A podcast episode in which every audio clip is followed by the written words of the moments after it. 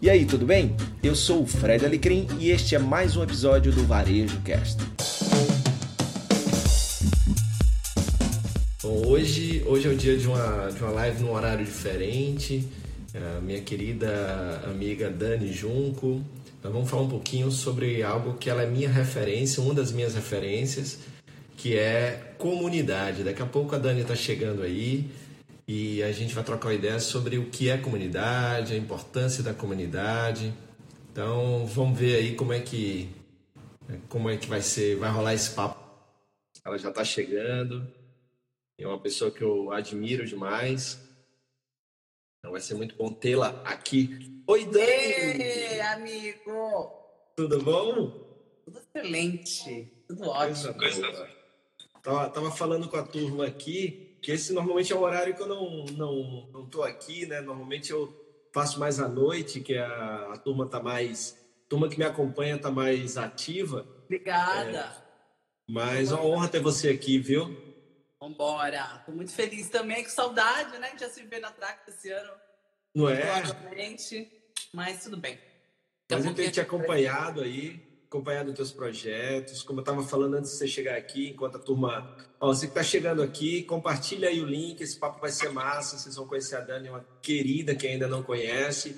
Então compartilha aí para mais gente vir aí para o nosso bate-papo, embora seja um horário atípico para você que me acompanha. É, depois eu vou deixar salvo no meu IGTV para mais gente. Né? Exato, vai ficar gravado e a gente vai poder ver isso. É, mas compartilha aí, manda as perguntas no ícone lá de perguntas que eu trago aqui para a tela. Caio Carvalho, muito bom ter você aqui. Ó, Caio, aquilo que a gente falou sobre comunidade, essa é a pessoa. Lucas Fonseca, Edilene, Charles, Thaís. Obrigado a todo mundo. É, Dani, enquanto a galera vai chegando, ah, como é que você está aí? Família, tudo bem? Tudo ótimo. Também estou mandando para algumas pessoas aqui legais, para te conhecerem. Tudo bom, tudo ótimo. Eu acho que o tema de comunidade tem tudo a ver com o que a gente está passando, né? É, é, eu acho que vai ser muito legal a gente poder trocar, quero te contar as coisas que estão acontecendo por aqui também. E das coisas que estão acontecendo aqui, aconteceram durante esses 60 dias aí, né, da quarentena. É, é, como a gente se reinventou, eu acho que vai ser legal e vai dar alguns insights aí para vocês. Eu só quero ajudar, vim servir a você. Ah, isso, é, isso é a tua essência, né? Eu acho que é, eu, eu, te conheci é, primeiro no palco, depois fora dele, é, assistindo. A gente estava no evento no Tracto, né? Os queridos do, do, do, Tracto lá, o Paulo e o Jorge, todo mundo. E aí eu te vi no palco, assim, aquela potência, é, abrindo o coração, falando as coisas que acredita, e muito do que você fala eu também compartilho. Então ali já começou uma admiração. Uh, então sou muito seu fã, de verdade. Ótimo, eu também sou. É recíproco. Então vamos lá, vamos, vamos falar um pouquinho, enquanto a turma vai chegando, Dani, é, fala um pouquinho da, da, tua história. Eu sei que você é baiana, né?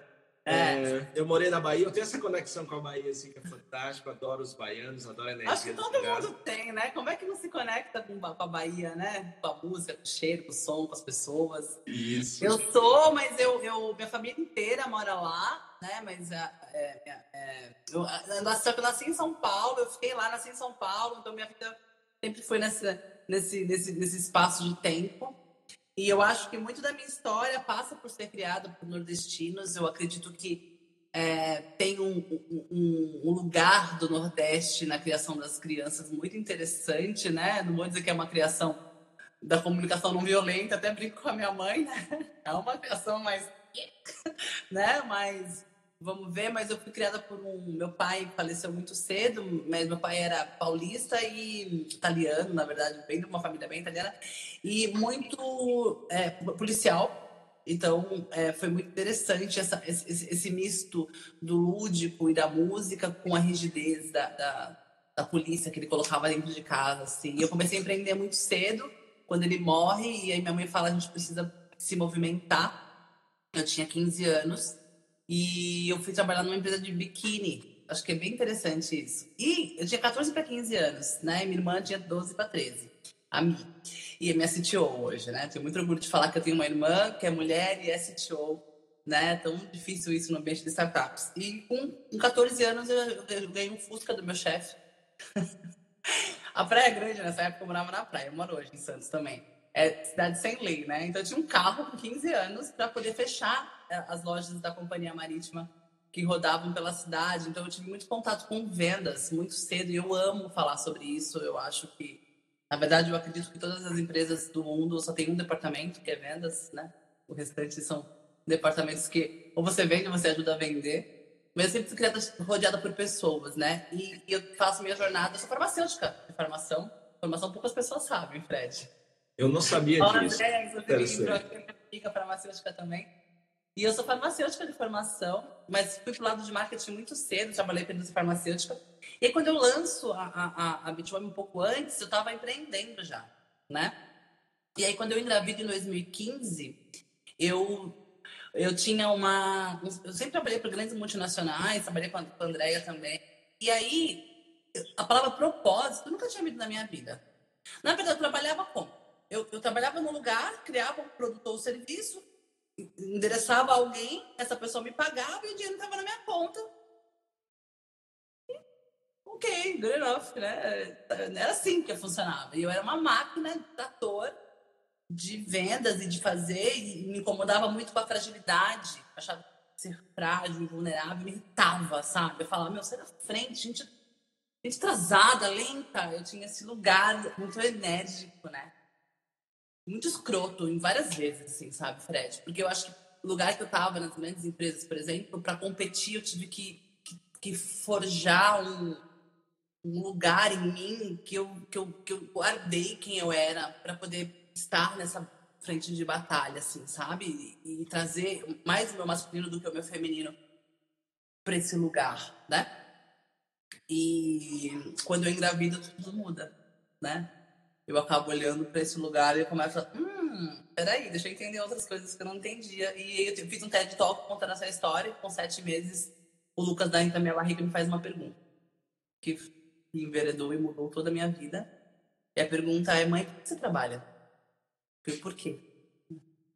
Eu senti no meu coração essa pergunta. E essa pergunta era: mãe, por que. O que é tão relevante, incrível, maravilhoso que você vai me deixar para ir trabalhar? Com que força, né? Você vai fazer, vai fazer esse movimento quando chegar, porque não vai ser fácil. E nessa época você ainda trabalhava com vendas, né? Trabalhava com vendas. Tá. Então, eu fico te imaginando, eu fico imaginando você tendo que sair, porque você tinha que ir, depois de uma pergunta dessa, ainda ter que inspirar pessoas a comprar um produto, né? Não, eu senti aquilo, e aí você fala muito disso, né? Do mindful, né? Tipo, o, que, que, é, o, que, que, é, o que, que é importante realmente para a marca, para as pessoas, né? Eu, eu, eu, tenho uma máxima que eu falo que quem não nasce para servir não serve para empreender. Assim, acho que o empreendedor tem que olhar a, a persona, o, o segmento que ele decidiu servir e ficar o tempo inteiro servindo, né? Então, se não mudou, tá bom, muda de novo, muda de novo. Um forever beta infinito aí, né? E aí, quando o Lucas vem para minha vida e eu tenho esse olhar, eu coloco no, no, Facebook, eu falo, gente, eu nunca senti isso que eu tô sentindo, eu não tenho amigas mães, tá doendo demais em mim pensar em como eu vou equilibrar minha carreira e a maternidade. Dói mais alguém? Foi essa pergunta. Vamos tomar um no café? No Facebook. No Facebook. Fiz uma provocação, vamos tomar um café? E aí eu esperava quatro pessoas para tomar um café. E vieram 80. Uau. Isso 2015, 2016. E aí lá, quando eu aquela sala começou, eu vou, eu vou, eu vou, eu vou, eu falei, esse povo vai pra onde? Eu não tenho nada pra falar, não, eu, tô, eu quero só ajuda, né? E aí elas começaram a chegar e chegar, e essa comunidade começou a se formar no dia 1. Não fica emocionada porque é muito verdade o que eu vivi, assim. E aí minhas sócias na época falaram, e agora? Eu falei, meu, aluga microfone. Só o que a gente pode fazer, vamos alugar um monte de microfone, vamos deixar esse povo falar, porque eu não sei o que elas querem falar. E aí tinham duas grandes palavras que rodeavam essa reunião, que era solidão e transição de carreira. Estavam transitando, como eu também estava. Eu só não sabia que era isso. E aí, que não faz muito sentido, porque a gente é metade da população do mundo e mãe da outra metade. Né? então, logo, solidão não deveria estar no nosso, né? Mas estava. E aí eu fiz uma, eu recebi essa pergunta, comecei a estudar Falei, peraí, deixa eu entender quanta dor tem nessa sala. Só mulheres incríveis, né? Ó, a Ju, minha sócia também, ó. A Ju Lopes. Chegou aí, ó. Tem a, tem a é Ju Lopes, que é sua sócia, e tem a Ju Mix, que é uma querida amiga, uma das maiores profissionais de visual merchandising que eu conheço, aí de São Paulo. Ela é da VMSP, é uma querida também. Maravilhoso. E aí, quando eu faço e a gente começa a movimentar, daí nessa transição de carreira, é, Fred, tinham dois tipos de movimentos, né? Um movimento onde questionava quatro anos atrás. Agora a gente está falando várias coisas sobre transição de modelo de mercado de trabalho. E aí o coronavírus veio e fez assim com uma coisa que a gente está falando já ó, há muito tempo. Né? Mais de 10 anos eu falo de uma coisa dessa. E aí, quando a gente olha para esse mercado de trabalho, elas ter dois movimentos. Ou elas queriam empreender, porque elas sentiram necessidade de ver um produto querer ir, ou elas queriam voltar para uma empresa que não cabia ela mais. Né? Tem empresa que também não queria mais ela. Cada 10 mulheres, 4 não conseguem retornar após a licença maternidade. Muitas estão demitidas, mas muitas também não cabem mais naquele modelo. Que na verdade ninguém cabe mais, né? Do cara crachá, 8 horas. Eu finjo que estou trabalhando, você finge que está me liderando. Todo mundo fingindo né? Esse esquema falso, fake, que já não cabe mais, que morreu lá em Ford, já devia ter ficado lá, sacou? Funcionou lá. Funciona mais. Você sabe, né, né Dani? Você falando, você falando desses desafios assim, né? E só quem, quem é mulher realmente pode quem é mulher e mãe, né, como no seu caso, pode falar. Aqui eu tenho, tenho três mulheres em casa, né? Minha esposa, duas filhas, e eu aprendo muito com elas sobre isso. E uma delas me chamou para ver um documentário no Netflix e aí, no, durante o documentário, eu estava falando exatamente isso, como, na, como o mundo é injusto né, pra, com a mulher, o mundo principalmente corporativo, como ele é tóxico, masculino tóxico. Aí chega ao ponto de você, numa empresa, é, o homem, quando bota a foto da família, né, lá no documentário mostra, ah, olha que fofo, oh. família. E a mulher não pode botar porque ah, você tem filho, né? aquilo já muda o, o status de como as pessoas veem, porque acha que ela não vai poder se dedicar à empresa o tanto quanto a empresa precisa. Né? E aí isso acaba gerando essa, essa questão de. É uma é... é... a gente chama de falso dilema. É um falso dilema, né? Muito capitaneado por, por anos de um viés estrutural muito louco. E total, é exatamente isso que acontece. E ainda acontece muito, o que é muito triste. Mas eu vejo, eu estou otimista, eu vejo um movimento muito interessante. E o que é triste, burro, na verdade, é porque as mulheres que eu vi lá, elas não queriam empreender, Fred. Elas queriam tocar a empresa que elas estavam tocando, elas eram boas naquilo. Só que não tinha, e aí ela tem que mentir. É, ó, esse documentário é muito bom, vou deixar aí para vocês lerem. É, é esse é mesmo. É esse, é esse aí que eu vi, é exatamente. Recomendo é, para todo mundo. É muito Principalmente para os homens. Muito bom. E aí, quando, quando eu olho para esse lugar e começo a perceber que, na verdade, elas não querem. Eu, eu pergunto para elas: você quer empreender? Ou você quer não retornar ao mercado de trabalho que, que você não te comporta mais? O que, que você quer? Porque eu vou conseguir te ajudar de maneiras completamente diferentes, né? Lá em 2015 eu falei, vamos pegar o pilar de educação e empreendedorismo, que é o que a gente conhece, que já, tinha, já empreendi há 12 anos. E depois a gente olha para o seu lugar, e agora nesse momento da Bitfamília já, já olho para os dois lugares. Mas eu vou falar um pouco agora, um pouquinho de técnica, tá? Estamos usando um pouquinho da área farmacêutica, assim. A gente é obrigado a mentir. E mentir não é natural, não é, é contra-intuitivo para o corpo, tá? Vou reportar os psicopatas, ok? Temos os psicopatas aqui. As pessoas normais, graças a sua maioria, mentir é muito anti-humano. Né? O seu cérebro não está preparado para mentir. Isso é, machuca demais. Tem estudos que mostram que problemas coronários vêm de altos graus de ansiedade por tantas mentiras que essas pessoas têm que colocar. E mentir é assim, ó. Quando você alguém pergunta, você tem vontade de ter um segundo filho? Não. E ela tem. O que ela descarrega no corpo dela é uma mentira muito dolorida. Que ela está dizendo duas coisas. Ou o filho dela morreu, ou ele não vai nascer. E ela nem sabe que ela está falando isso para ela mesma. Muitas vezes já acontece na entrevista de emprego, né, Dani? Você quer ser mãe? Né? Não, não, não. Quando você faz isso, você diz para o seu corpo físico algo que te machuca profundamente. E isso é antinatural e antiprodutivo. As empresas perdem produção quando isso acontece, porque eu fico o resto do dia na merda. Entendeu? Com raiva, chateada, magoada. Será que é isso que eu quero mesmo? Com dúvida. Tudo isso é antiprodutivo, porque você pega uma energia e deixa num lugar focal que não faz sentido nenhum. Né? Ah, eu vou no médico hoje, eu tenho um oculista.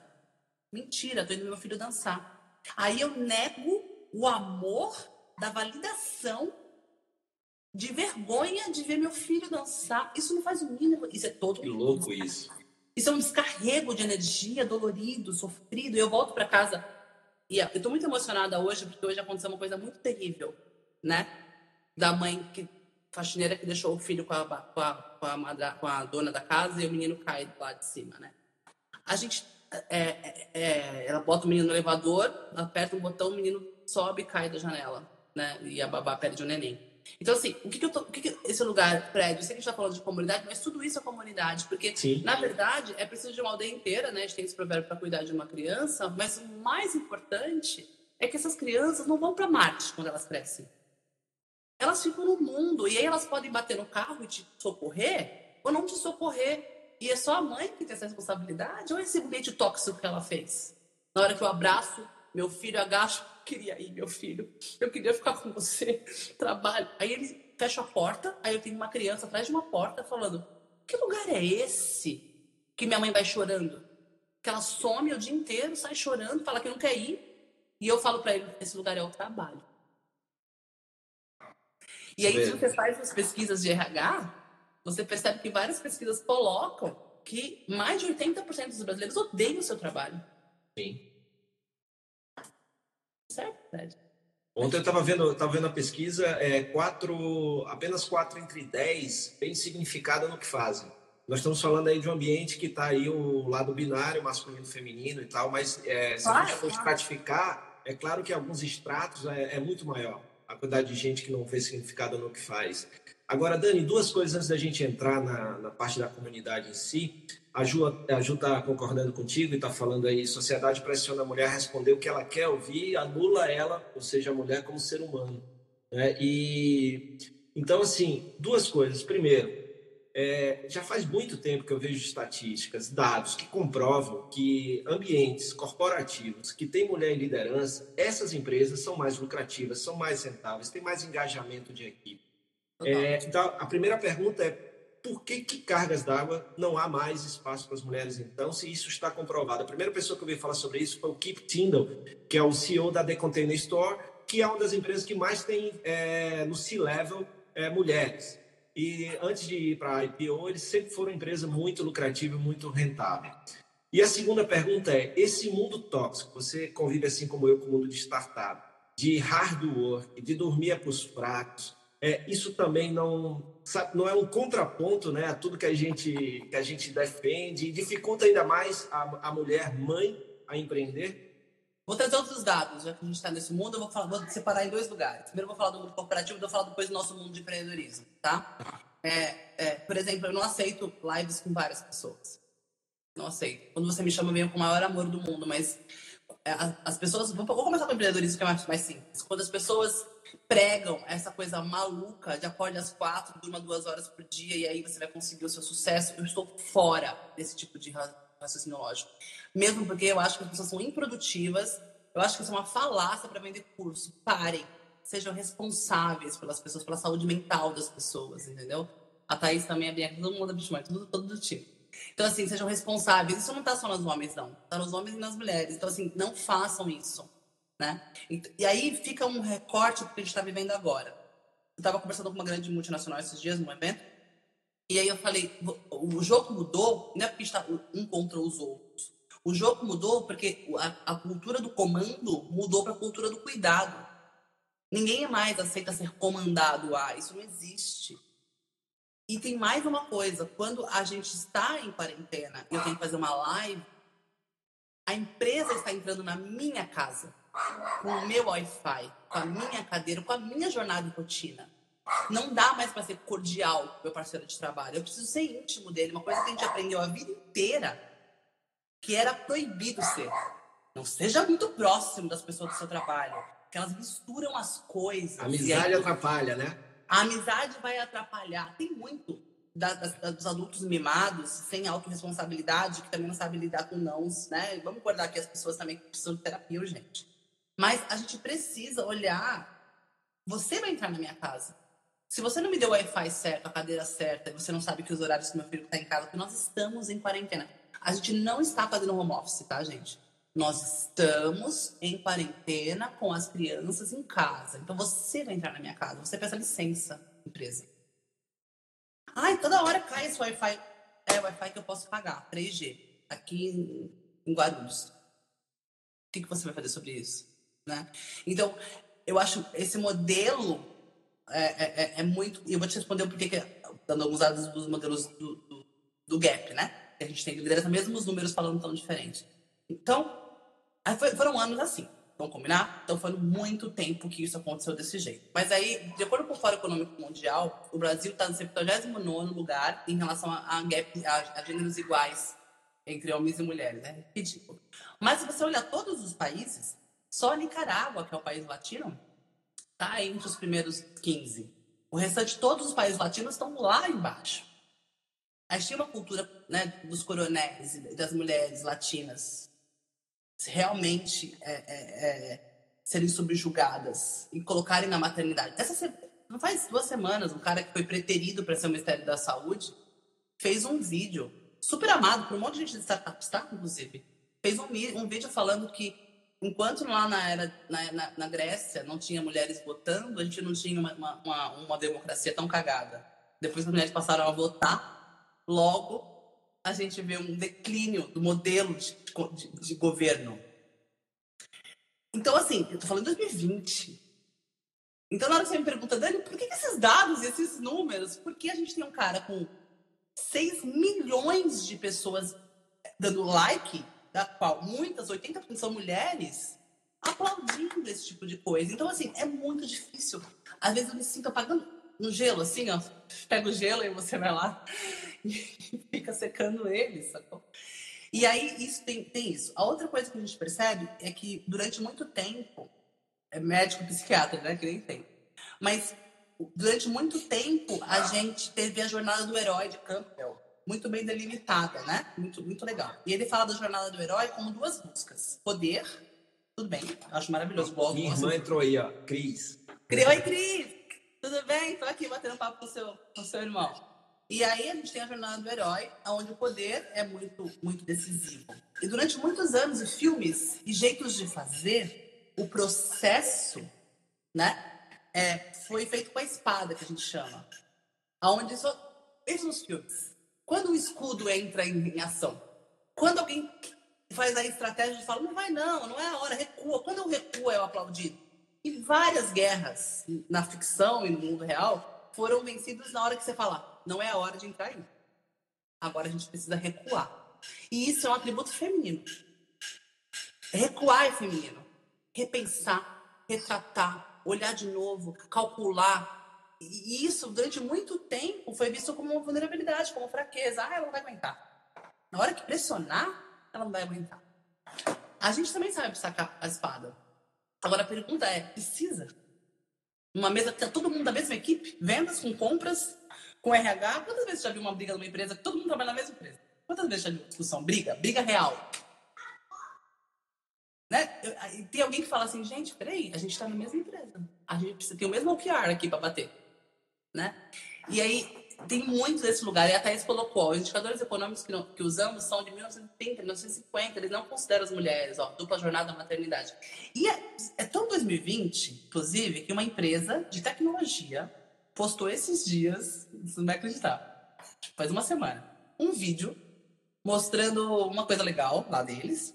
E aí mostrou a mãe na cozinha lavando, as crianças trabalhando e o pai se arrumando para trabalhar. E aí falou assim, é do novo normal. Não, faz, não faz 10 dias.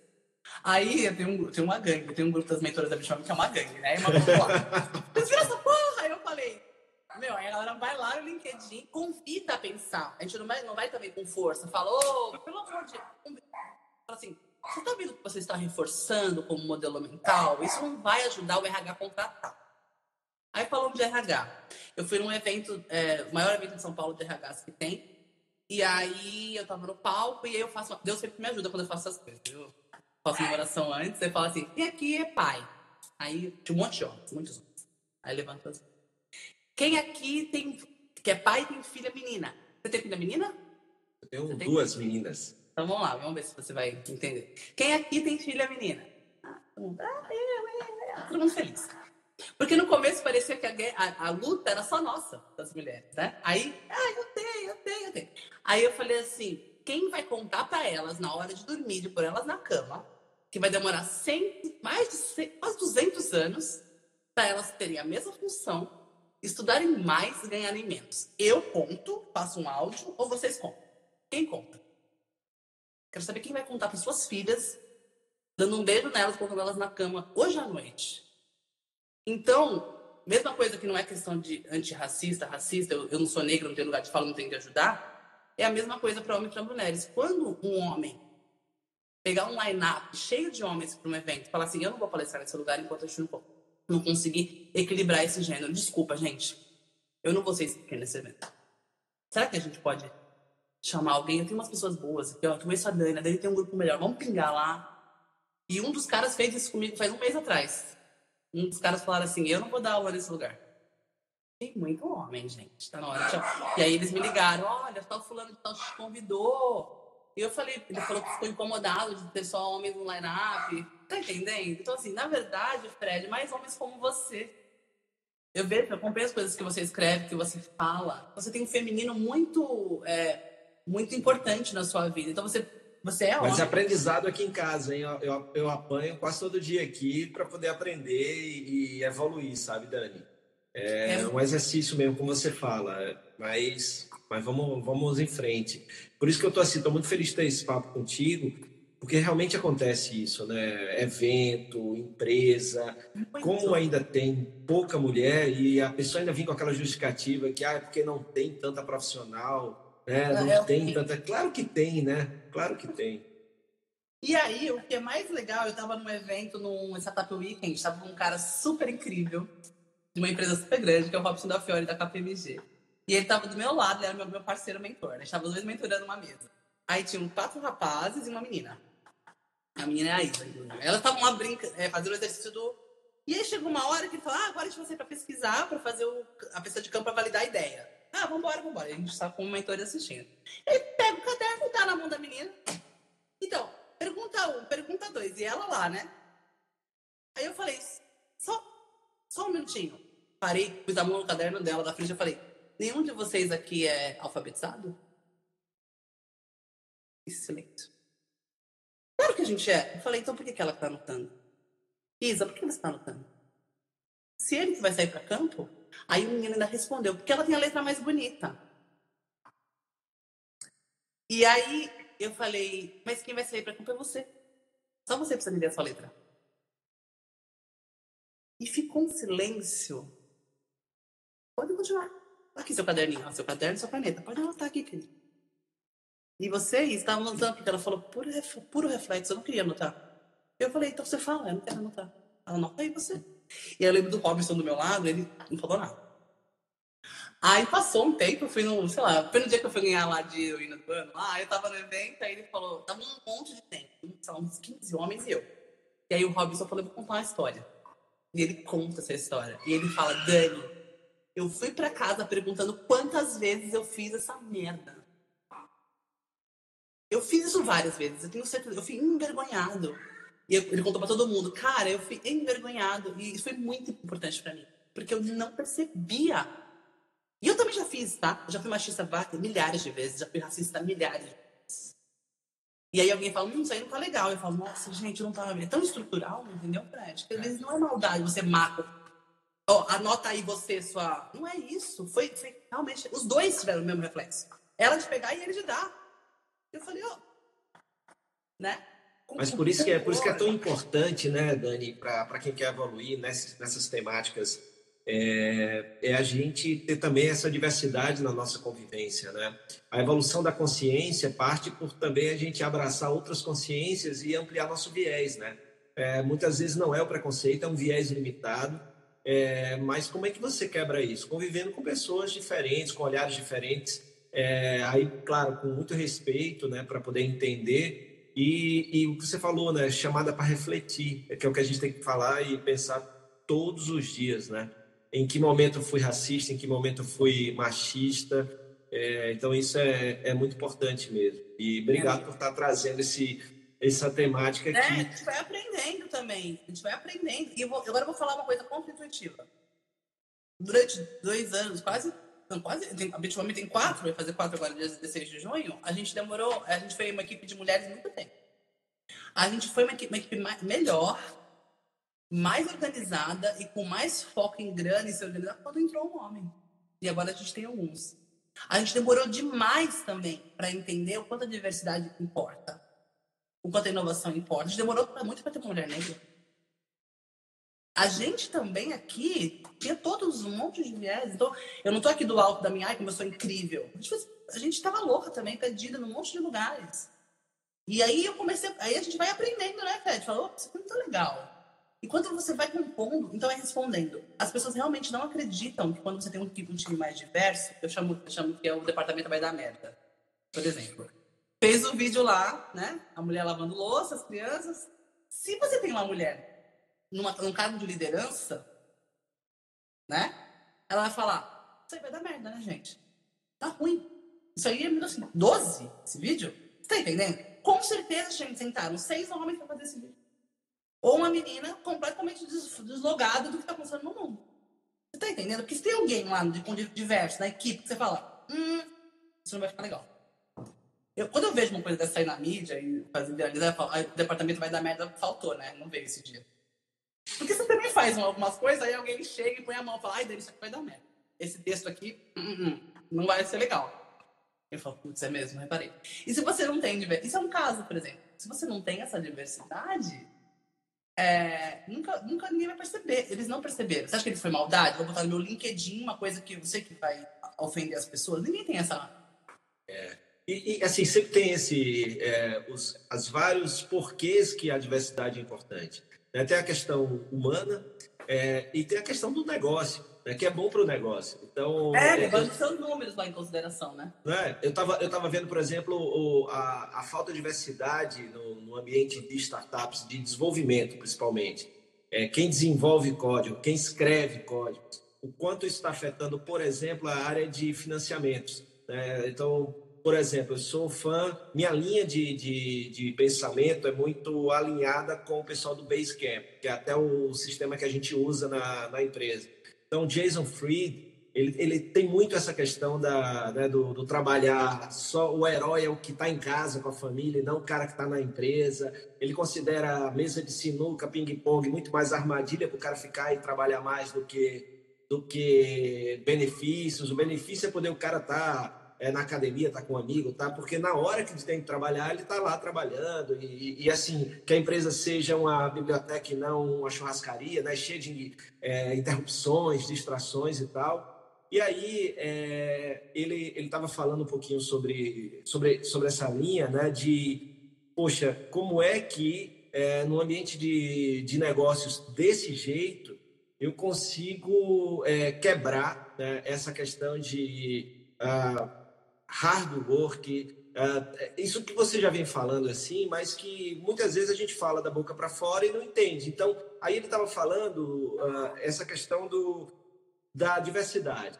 Ele e a esposa dele, a esposa dele ganha mais do que ele. Né? Ele é fundador, um dos fundadores do Basecamp, a esposa dele faz outras coisas e ganha mais do que ele. E eles aplicaram para o Apple Card. Né? Então, aplicaram para o Apple Card, o cartão de crédito da Apple e tal. O crédito dele veio maior do que o dela quase é muito... duas vezes mais. Né? É. Então, aí o que que isso? Então, vou te dar um... É... Que... Né? Tem os dados, alguns dados não batem. O Fred, tô falando, trabalhei com, com grandes multinacionais farmacêuticos, inclusive. Tinha, eu aprovava na área de marketing budget tipo a puta. Ó, esse aqui é para depois que acabar o congresso, a gente levar 50 metros puteiro. Eu aprovava isso. Tô falando sério, cara. Em grandes empresas. Entendeu? A gente sabia já. Falei, por que, que é esse valor aqui? Eu já sabia para que, que era. Então, assim, eu tô falando, tô falando de 20 anos, não. E é muita mudança. E, e, e falando de números, por exemplo, mais de 90%, isso é Nielsen, das marcas que entram na casa do brasileiro hoje, 90%, quem traz é a mulher. Você tem todo o raciocínio lógico de quem produz, que não está trabalhando na produção, e quem consome são mulheres, isso é burro. Porque você não você podia produzir uma coisa muito melhor, muito mais alinhada com o que ela precisa e quer. Se você quer falar só de negócio, não, vamos tirar o humano do centro e falar de negócio. Isso é uma. A outra coisa que a gente precisa olhar, falando de tecnologia, por exemplo, né? A, o visual, como a gente enxerga os botões, as cores, os jeitos, os textos, são diferentes dos meninos. E todo mundo que pensa usabilidade, a gente tem mais looks de menina, né? Mas que pensa back, como esses cruzamentos vão se dar e o que vai pipocar na tela, a gente tem poucas mulheres programando, né?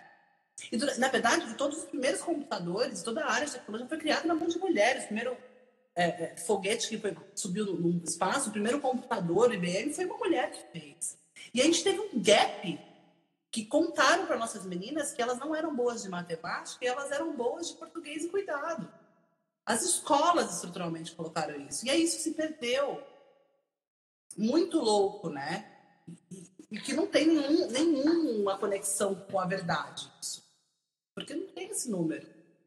Então você tem uma, uma, um consumo feminino. As mulheres já empreendem mais que os homens. 53% dos, dos, dos CNPJs abertos no Brasil hoje já são de mulher. A gente é responsável pela marca que entra 90% das vezes na casa dos. Né? Tinha uma reunião de marketing uma vez, não vou esquecer. E eu falei, gente, não dá, isso aqui tá feito para um homem. E o cara falou, mas o homem que paga. Isso não faz 7, 8 anos. Eu adoro discutir com o cliente. Nossa, quebra o pau. Eu falo, ah, é o homem que paga. Eu falei, então tá bom, vamos, vamos conversar então. Qual o shampoo que você lavou seu cabelo hoje de manhã? Qual foi? Assim. Você é casado? Ela falou, sou. Qual o shampoo que você usou seu cabelo hoje de manhã? Qual é o lençol que vestiu a sua roupa? Sabe qual é a marca? E a, a margarina? Qual foi a marca? Você sabe o que tem na sua geladeira? Ah, não sabe, né? Quem comprou? Ele falou, ah, entendi o seu ponto. Eu falei, ah, que bom. Que tal contar uma história que funcione? Porque não foi você que colocou a marca lá.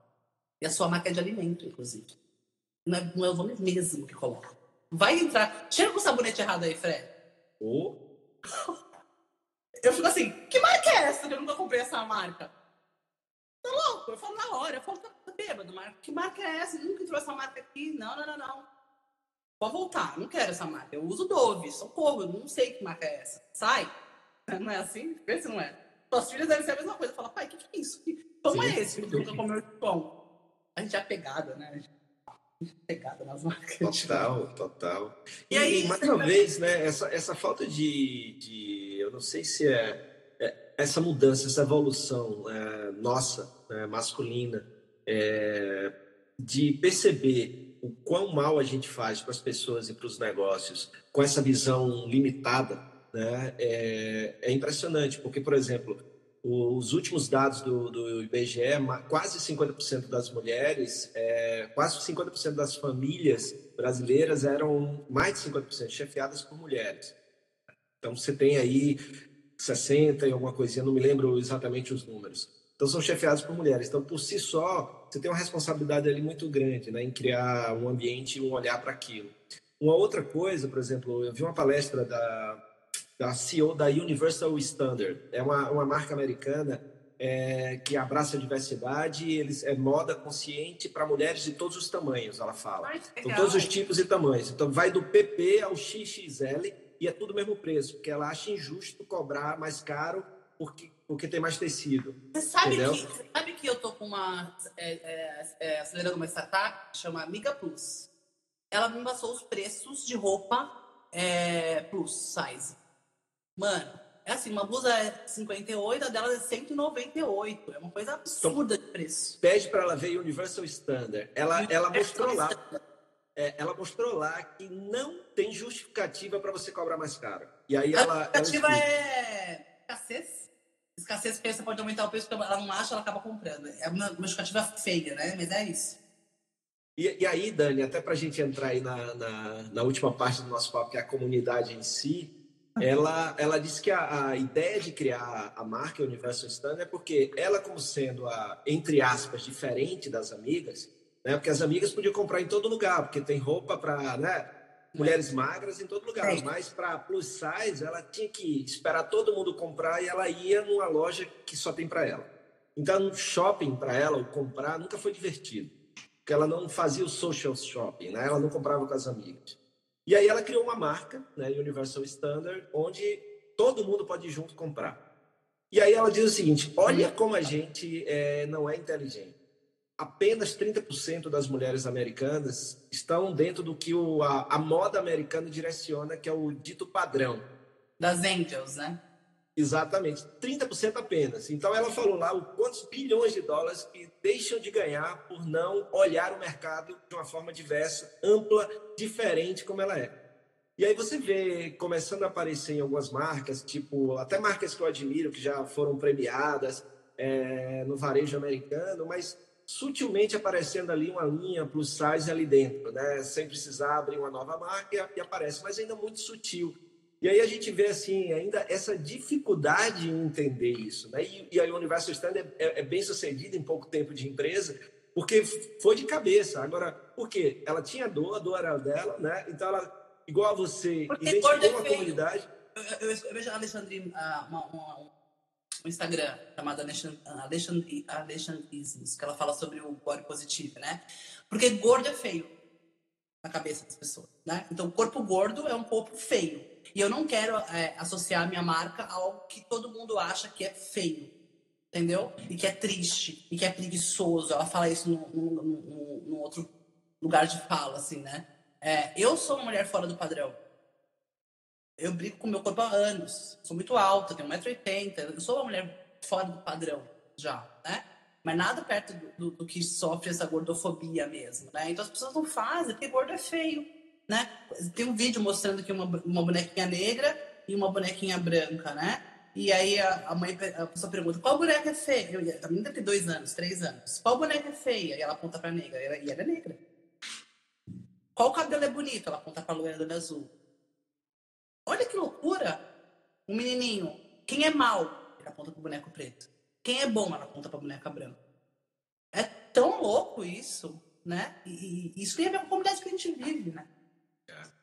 Não, e aí, uma pergunta em relação a isso, eu estava vendo uma postagem recente que as marcas têm um, um grande, é, uma grande responsabilidade em fazer essa consciência né, chegar, em ajudar as pessoas com o seu capital social a levar a consciência. Você acha isso, concorda, ou as marcas têm que ser neutra e não pode ter o seu statement da sua declaração? O que, é que você acha?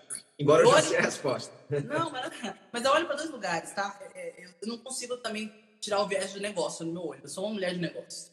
Então, eu olho para isso também. Não dá para... Né? É, eu acredito que as marcas têm que se posicionar, sim. Porque... Vou te dar um exemplo para ficar mais fácil. Gillette. A Gillette fez um vídeo sobre machismo e sobre violência entre homens, muito interessante, que ele mostra todo esse lugar, é, acho que é bem legal, que vocês deixam, né? É, e o menino bate no menino que é, que é, mais gordinho, o outro menino bate no menino que é negro, um passa a mão na bunda, outro interrompe uma mulher numa reunião, e, e acontece várias cenas dessas que a gente está acostumado. E aí no final a Juliette fala: se você é esse homem ainda, se você é um novo homem, a gente está com você, você quer aprender. Se você ainda é esse homem, pare de comprar Gillette. Eu não preciso, não quero seu dinheiro. Pode parar de me seguir. Isso é um posicionamento de marca, por exemplo, que conta uma história certo? A gente tem, a gente tem com o Kaepernick, né? A Nike com o Kaepernick também em relação a, a essa questão antirracista tal, que quando ele começou a se ajoelhar na quando tocava o hino nacional, todo mundo, né, ele perdeu o emprego na NFL e a Nike foi lá e chamou ele para ser garoto propaganda, contratou o cara, né? Então ela também ali é, se posicionou e muita gente na época começou a queimar o tênis da Nike, não sei se você lembra disso, tal. E a Nike segurou e isso depois foi bom para o negócio também, né? Ela ter, ter feito essa, esse posicionamento. Mas eu fico preocupada só uma coisa. O que é social wash, que a gente chama, né? E o que é posicionamento de marca focada em você fazer um movimento é, propositivo. É só essa a minha preocupação, né? Então, é, a gente... Eu vou falar da Bitmami mesmo. A gente, há três semanas atrás, a gente saiu na Forbes com um projeto que a gente está lançando, que é o OMB. Eu vou convidar todo mundo aqui. Desculpa fazer esse merchandising, mas não é um merchandising. Não, você vai fazer o merchandising. Tem que fazer. É, chama Go OMB e a gente já estava se movimentando para fazer um, um processo de, de verba financeira, de, de acesso de, a dinheiro, a crédito, de mil reais por mês durante seis meses, de mulheres que estão na periferia, são mães e estão na periferia das cidades. E a gente vai dar três profissões na área de tecnologia. Vamos começar primeiro com social media, que é uma profissão que você é muito contratada, né? Então a gente vai fazer isso com 550 mulheres. A gente já estava falando isso há três semanas antes, a gente lançou esse programa, saiu na Forbes, saiu na BBC, já umas três semanas atrás. E aí aconteceu o, todo o movimento é, que a gente está vendo por conta desse assassinato terrível que aconteceu. A gente estava bem no mesmo movimento, assim, sabe? A gente veio já trabalhando a marca, a gente não fazia ideia que isso ia acontecer com o rapaz. E isso acontece, por exemplo. Né? E, a gente, e aí as minhas fotos falaram assim, nossa, vão achar que a gente está surfando a onda. Eu falei, não vou, ninguém vai achar nada. Eu falei, ninguém vai achar nada. A gente já estava fazendo esse movimento. A gente já tinha olhado esse nosso posicionamento de marca, a gente já tinha falado que racismo aqui não tem vez, que esse é o nosso DNA. Tá nas nossas redes sociais para quem quiser rolar para baixo. E mesmo que fosse, a gente não tá fazendo uma hashtag e fazendo um vídeo bonito institucional. A gente tá aqui, ó, no crowdfunding, ó, suando aqui atrás de marca, batendo em porta. Entendeu? Pelo amor de Deus, me escuta, eu preciso de ajudar essas mulheres aqui, a gente tá trabalhando. Então, se for se posicionar, eu gostaria muito de ver, principalmente, eu sou pequenininha, né? Mas eu gostaria muito de ver as grandes marcas se posicionando e trazendo uma coisa propositiva de mudança. Agora, ela se posiciona e o RH dela não contrata pessoas negras? Ela se posiciona e ela, a gente não vê o recorte de mulheres recebendo igual? Ah, ei, pra mim, desculpa. Não Walk faz... the talk, né? né Walk the talk, Walk né? The talk, né? E uma coisa interessante, eu estava uma vez no workshop e um empresário é, levantou a mão e disse assim, poxa, como é que eu faço para é, hastear uma bandeira e abraçar essa bandeira, mostrar qual é a minha causa, qual é a bandeira. É, uma vez eu coloquei ali um, uma bandeira LGBT e alguns clientes meus reclamaram, então eu fiquei meio receoso. Eu falei, pô, bicho, primeiro, é, ou você defende a bandeira ou você não defende a bandeira, né? Algumas pessoas vão, né? Primeira coisa. Então, essa é a bandeira que você quer? É. Ok. Aí eu fui muito nessa sua linha. Então, assim, colocar lá a bandeira, comunicar, eu acho que é importante. Mas, quantas pessoas é, você tem que são é, que são dessa diversidade Nesse dentro do seu corte. negócio. Pois é. Desse, dentro do seu negócio. Quantas, quantas lésbicas, quantos gays, é, quantos você tem? Trans, cis, né? Dentro desse recorte. Ele disse nenhum. Então, assim, se você começa por aí, eu acho que isso é muito mais forte do que qualquer outra coisa. Porque se você quer realmente abraçar a bandeira porque você quer, o primeiro ponto é abraçar. Depois você pode comunicar até para inspirar outras pessoas, outras marcas, influenciar. Agora, se você está preocupado só com marketing, primeiro você quer comunicar e depois você não faz, né? Faz sentido. Então, assim, a gente chama de peer pressure. Tá? Eu comunico tudo que eu faço, meu. A Bichoma me ganha um prêmio, eu comunico. Eu ganho um prêmio, eu comunico. Eu saio na revista, eu boto nas minhas redes sociais. Eu não quero nem saber. Eu comunico mesmo. Nas redes sociais estão saindo, eu, eu coloco, eu falo. Ah, eu não quero nem saber. Eu sou um megafone ambulante. Fiz direito, faço direito causa. Vendas, vendas. Funciona, skin the game, entendeu? Não tem, não, não. Nininho, isso aqui fazendo um post, assim. Não tô, tô trabalhando, duro. Deixo meu filho três, quatro noites por semana para fazer o que eu faço na Bituma junto com a minha equipe, com a minha sócia. Então, eu acho que é desse lugar. Se você quer se posicionar, eu acho que tem que ser real. E eu vou falar uma coisa, nem pro outro, tá? Tanto faz o outro. Eu vou deixar um, dois livros de, de sugestão, tá acabando o nosso tempo. Um livro é Os Quatro Compromissos, é um livro de um. De um é, ele, ele, ele, é religioso, digamos assim, porque é escrito por, por, por, por um, um, padre, mas assim, ele fala dessa coisa do, do nos preocupar com o que o outro fala mesmo, faça por você, é muito bom, chama Os Quatro Compromissos, é uma dica. Vou falar sobre comunidade, eu estou escrevendo um livro sobre comunidade, então vai ser bem legal. Então, logo menos a gente vai ter um livro aí falando sobre é, comunidades apaixonadas, vai ser bem legal. É, mas eu vou deixar um livro que chama Dar e Receber, do Adam Grant, que fez mesmo, mesmo é, é, escritor do original, originais, eu acho que é um puta livro. Dar e Receber. Um outro livro que eu tô lendo que foi muito importante para mim nessa quarentena foi O Jogo Infinito. A gente pensou que a gente ia quebrar, viu, Fred? Quando chegou, a casa principalmente acabou de namorar, tava recebendo 60 mulheres, break invada, evento da com pau, 70 eventos já até maio cadastrados, desde março, tudo lindo, fecha. Falei, fudeu, chorei três dias no banheiro. Aí vem a comunidade, até pra gente ficar, fechar no coração em alta, né? Eu no banheiro, falei, meu, acabou o sonho. 80% dos meus produtos, todo mundo físico. Eu falei, mano, é, foi essa palavra. Acabou. Entendeu? Porque é muito legal o que a gente faz, tem muito propósito, mas o que movimenta o mundo é dinheiro e poder. Se as 13 maiores empresas do mundo virarem para cá, ó, o mundo vira. Virarem para cá, ó, o mundo vira. Essa é a verdade. Então, a gente, infelizmente, o 0101, o dinheiro não recebe desaforo. É lindo que a me faz, mas na hora que eu olhei aquilo, eu falei, cara, o também vai despencar. Os assinantes da casa vão parar de pagar, os eventos vão pedir o dinheiro de volta e a gente quebrou. Aí a minha financeira falou, a gente tem um runaway aí de uns seis meses, né? uma pista aí para segurar a onda. E aí eu chorei, chorei, chorei. Aí um dia minha mãe, minha mãe abre a porta do banheiro, não vou esquecer. Ela fala, por que você tá tão agoniada? Eu falei, mãe, como assim? Olha o negócio. Primeiro a morte, o medo, e o medo da minha mãe morrer, aquelas coisas. E depois ela falou, filha, ninguém precisa de Wi-Fi parede. Ela sou de uma líder. Vocês vão encontrar um jeito. vibra, elas precisam só de uma líder e precisam da Bichumami, e a Bichumami vai encontrar. E a gente volta para a prancheta, chama a equipe inteira, renova e lança a plataforma que a gente lançou semana passada. E aí a gente faz uma rodada e recebe 600 mil reais de investidores anjos. Né? Isso tudo na quarentena. Então, nesse lugar, eu falo, cara, tô vendo a comunidade, não... eles não cancelaram. Eles e aí, Dani, é isso é a comunidade. Aí, aproveitando para a gente estar tá aí nos nossos 10 minutos finais, fala um pouquinho. É, tem uma frase que me inspirou a, a a te acompanhar, o Don Tapscott, do Wikinomics, é um cara que eu admiro demais. Foi o primeiro cara que eu vi falar de comunidades faz uns 15 anos. Ele disse assim: no futuro, empresas que não tiveram a comunidade na sua órbita não serão empresas. Né? É, e aí tem, tem muito a ver. Você vê, a tua comunidade te fortaleceu num momento difícil como esse. Então, qual, é, qual a importância da comunidade por um negócio, é, é, na tua opinião? Tecnologia é commodity, ok? Commodity. Você faz ah, e outra pergunta, já para emendar, é como se constrói uma comunidade? Vamos lá. Tecnologia tá. commodity, tá? As pessoas importam, só elas importam, só elas importam. É muito importante tecnologia, mas não feature, ai, agora me manda um boleto assim. Um cara vai daqui a pouco manda um boleto assado, você quebrou.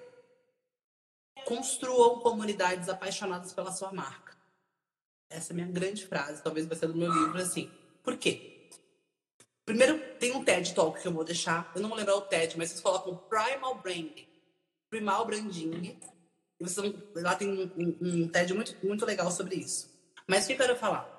Quando você tem. Ó, vou tentar dar uma aula rapidinho. Eu chamo de 10 Cs da comunidade, assim, e da marca, tá? De autoridade de marca.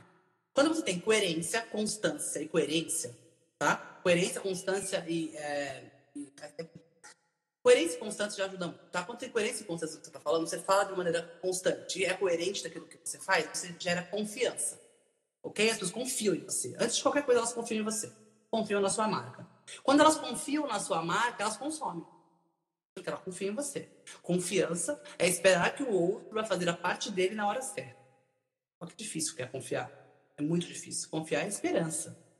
Quando eles confiam, eles consomem. Quando ele consome e ele ama o que ele consome, você entrega aquilo que na confiança eu, você falou que ia me dar, eu começo a criar uma comunidade.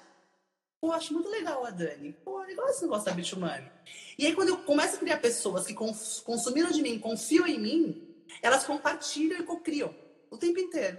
Porque ela, tá tudo baseado na confiança, que é a, a soft economy que a Lidia Sotiri fala. Né?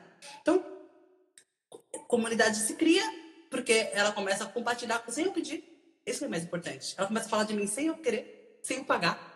Isso é muito interessante. E aí, gente, o que você acha desse novo produto aqui? Ela queria comigo. Achou uma bosta, achou bom, achou ruim. Só que ela não é otária. Então, ela sempre vai checar se é minha coerência, se é minha consistência, se é minha constância está ok. E eu, como marca, tenho que olhar se a minha comunidade cresce. Ela continua compartilhando as coisas? Ela está feliz? Ela cria comigo quando eu chamo? Quando eu peço, ela me entrega? A minha confiança está abalada? Se ela parar de compartilhar, de falar comigo, de copiar comigo, de me responder, tá abalada. O que, que tá acontecendo? É pra onde tá escapando. Então, eu acho que esses 10 Cs funcionam muito na hora que você tem que construir uma comunidade apaixonada pela sua marca. E aí, outras coisas que são importantes. Um líder, tá? Que ele não precisa ser um líder pessoa. Muitas têm, Disney, é, Apple e companhia Nike, Tumami, né? Então, assim, tem um líder específico, porque as pessoas confiam nas pessoas. Elas sempre vão desconfiar das marcas. Né? Então, assim, ter um líder com storytelling que funcione. O Primal Branding fala disso, tá? Que seja de verdade. Então, o que eu conto aqui é verdade, me emociona. Eu tô contando do meu filho. Vou mentir essa porra? Não vou, né? Então, assim, as marcas que têm storytelling que de verdade funcionam, elas vão funcionar para sempre. É legal ter, ter é, nomes e símbolos que só a sua comunidade conheça. Então, as bitumanas, Fight Like a Mother, Learn Like a Mother, né? É, ninguém segura o Wi-Fi de ninguém. As coisas que a gente faz aqui, quando a gente está aqui, a gente faz a Mulher Maravilha, nossas fotos, quando a gente ganha um prêmio. E a comunidade, isso são símbolos que fazem com que a comunidade se fortaleça e entenda Rituais, que ela... né? É, é, vida luta. Você olha e fala, hum, a mina da Waira falou, eu sei quanto tem mina da Bitmami aqui, deve ter o pitch direitinho ali, igualzinho de vocês, né? Eu falo, ah, é, porque você tem uma constância, os símbolos são muito legais, é, e construir um ambiente seguro, né? Onde a gente sabe que eu vou errar, a Bichome vai errar, elas vão errar, e aí tudo bem, a gente vai consertar. A gente pode falar que tá ruim, tá feio, tá quebrado, tá ruim. Tem muitas startups isso, né? Um pouco da empresa tradicional. Então, construir uma comunidade apaixonada pela sua marca é terreno fértil para você lançar um novo produto, testar, para ajudar mais pessoas, para crescer mais rápido, entendeu? Sempre focando em servir. Então você não vai fazer isso para você vender para elas. Tô te servindo, os cursos que eu tô dando estão funcionando, você aplica direitinho, o dinheiro que você me deu. Tanto que a gente fez um, um material que não postei ainda, a Thaís tá aqui, ela vai me matar, minha de awareness, mas a gente fez 10 gatilhos e coisas de marketing de vendas que a Bitwami não faz. Se a Bitwami escrever, faltam duas vagas, faltam duas vagas mesmo. Não se apavore. Não é gatilho da escassez, né, Dani? É porque realmente vai acabar o site, vai acabar e acaba. Eu não tô aqui engatilhando nada. Quantas pessoas estão em dúvida dos nossos cursos? Ah, eu faço pulso, eu faço site, eu faço screw, eu vou plataforma. A gente liga. Calma. Onde você tá? De que tamanho? Não vai funcionar para você agora não quero seu dinheiro agora. A Thaís passou lá pro nosso pelo, pelo também. E elas estão no pulso, às vezes, a Thaís é um exemplo legal. Ela vai, ela vai falando, eu não vou dando amém para ela ficar feliz com o meu curso. Ai, fiquei feliz. Falou, tá ruim, tá feio, tá ruim, né? Você, não vai. E a gente briga. Então, assim, é muito. Da, então, a comunidade tem que ter muita verdade. Não, não tá bom, não gostei, não foi assim. Pode sair falando o que quiser, também não tô nem aí. O lance é que ela só compre aquilo que elas vão usar. E eu não quero um dinheiro que não é meu, sacou? Eu não vou ficar fazendo seis horas da manhã você vai ser incrível. Você não vai ser incrível. Você vai se fuder muito, cara. 86% das empresas quebram. Um salário fixo caindo no mês é muito bom. Entendeu? Então, assim, vamos lá. Você vai querer encarar o um negócio. Empresas só sai para vender, só vender, vender, vender. E é assim, é nesse lugar. Então a comunidade confia que a gente não tá fazendo muito choro antes do crescimento. Tá aí chorava toda a aula. tá aí. Ou mulher legal para você trazer para um, uma live sua. Ela fala sobre legal, essa Thaís. Vamos essa nova ideia. trabalho, a Dig Economy. Ela fala sobre o novo trabalho, como as pessoas se movimentando. É muito legal o que ela está fazendo na Avancer. Então, assim, é interessante esse lugar, entendeu? Então, é desse jeito que você constrói. Na verdade, Fred, é desse jeito que nossos pais construíram. Sabe? É só você olhar para sua família em casa. O que, que você quer para seus filhos? Você quer sacanear os seus filhos? Você quer fuder com o teu marido? Você quer acabar com a tua casa? Você não quer. Então você olha para eles e fala: na minha comunidade aqui, o que eu quero para minha comunidade que está aqui na empresa? Eu quero o bem dos filhos das pessoas. Eu quero que o dinheiro vá para o lugar certo. Eu quero que vocês se reorganizem. Então, olha para essa casa hoje. Tem, tem um elemento do, do, do, conceito básico de uma comunidade que é comum, algo em comum que une, né? que forma a liga, vamos dizer assim. E no caso da Bitmami, é, foi exatamente quando você encontrou mulheres, mães, com, com, os mesmos desafios, ou de ter uma carreira enquanto são mães, ou de empreender. É isso mesmo? Quando eu entendi que a mulher que não tem filhos não é igual no mercado de trabalho da mulher que tem. Eu falei, tá, são jornadas diferentes. Ok? São jornadas diferentes. Não, não melhores ou piores, mas diferentes. Você não pode acordar um dia e deixar a criança sem comer, né? E deixar um potinho de ração e falar, vou pra reunião, foda-se. Então, são jornadas diferentes. Você tem mais coisas para pensar, mais pratinhos para colocar. Tá doente, não tá doente, tá feliz, não tá feliz. Homeschooling. E agora? Eu fico das 10 a 1 hora da tarde com o menino na escola, na escola, aqui, figurado em mim. E culpa, e medo, e corpo, e hormônio, tudo vai. Entendeu? E, e a, a, o seu filho vira pra você, eu te odeio, não vou falar com você, hoje bate a porta na sua cara. Como é que você volta com um. Vamos agora, agora pra uma live aqui são jornadas diferentes. Então, entender o que, que, o que, que nos unia foi importante para criar uma comunidade que cresce todos os dias. Nasce um bebê a cada 20 segundos no Brasil. Então, a gente não para de crescer, né? Então, vem desse lugar aí. Escolher esse lugar é muito importante. É uma autoridade para falar de um assunto. Arroba situação. Então, ó, turma, primeiro, obrigado aí todo mundo que assistiu esse papo com essa pessoa incrível, inspiradora. É Dani, poxa, obrigado. Eu gosto muito de dizer que tempo não é dinheiro, tempo é vida. Então, obrigado por ter dedicado um pouquinho da sua vida aí. Se você quiser, tô aqui. Valeu mesmo de, de coração. Você é, é, é massa demais. Obrigada, viu? obrigada. Obrigadão. Um Turma, ó, quem não segue, quem aí é, veio da, da, minha, da minha parte de seguidores e não segue ainda a Dani aí, vamos botar tudo junto misturado. Segue acompanha. lá recebido, gente, por favor. Muito aprender com essa mulher incrível aí. E obrigado mais uma vez, obrigado a todo mundo que participou, obrigado Dani. A live vai ficar salva aqui para a gente rever várias vezes, foi massa. Obrigado, viu? Obrigada, obrigada, obrigada. Beijo. Beijo. Tchau. Tchau. Muito obrigado pela sua companhia em mais um episódio do Varejo Cast e até a próxima.